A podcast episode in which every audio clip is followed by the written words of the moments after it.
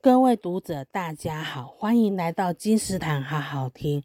今天要为你介绍的是刘子超的书，由新经典文化出版，《失落的卫星：深入中亚大陆的旅程》。苏联解体的二十周年的二零一一年，作者第一次去到乌兹别克斯坦。有一晚，他从酒店出来，看着天下起鹅毛大雪，雪花在昏黄的路灯下飞舞。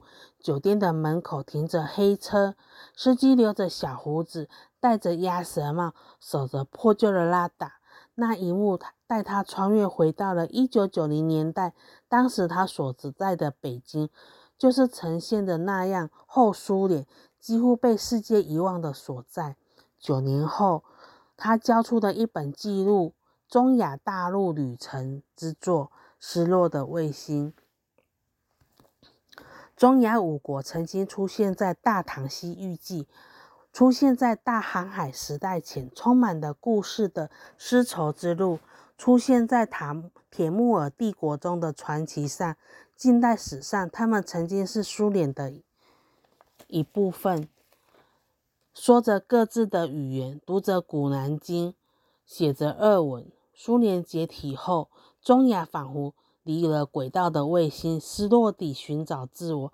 因为旅游的不便，更让这个地区对外人显得神秘难解。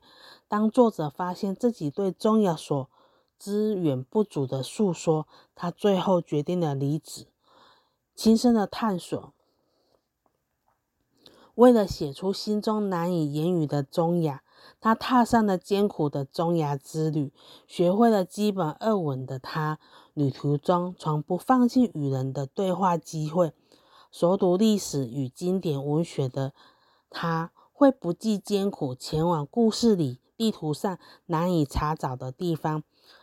他心目中所惦记的最好的旅游写作典范是。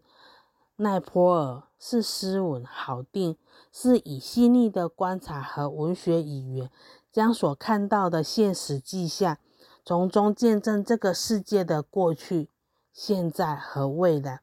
他在新书的自序上也有写到：或许只有作为外来者的我，才能超越偏见地观察这片土地。这本书并不想成为一本简单的旅游记录。我希望通过人的故事，展现这片大陆的心灵，在一个更广泛的意义上描述的解释中亚。重要的是人。作者在几次受访中不断的强调，他说的中亚充满人的故事。正因如此，这本书不但好看，且意义非凡。金斯坦说一本书好好听，谢谢你的收听，我们下次见。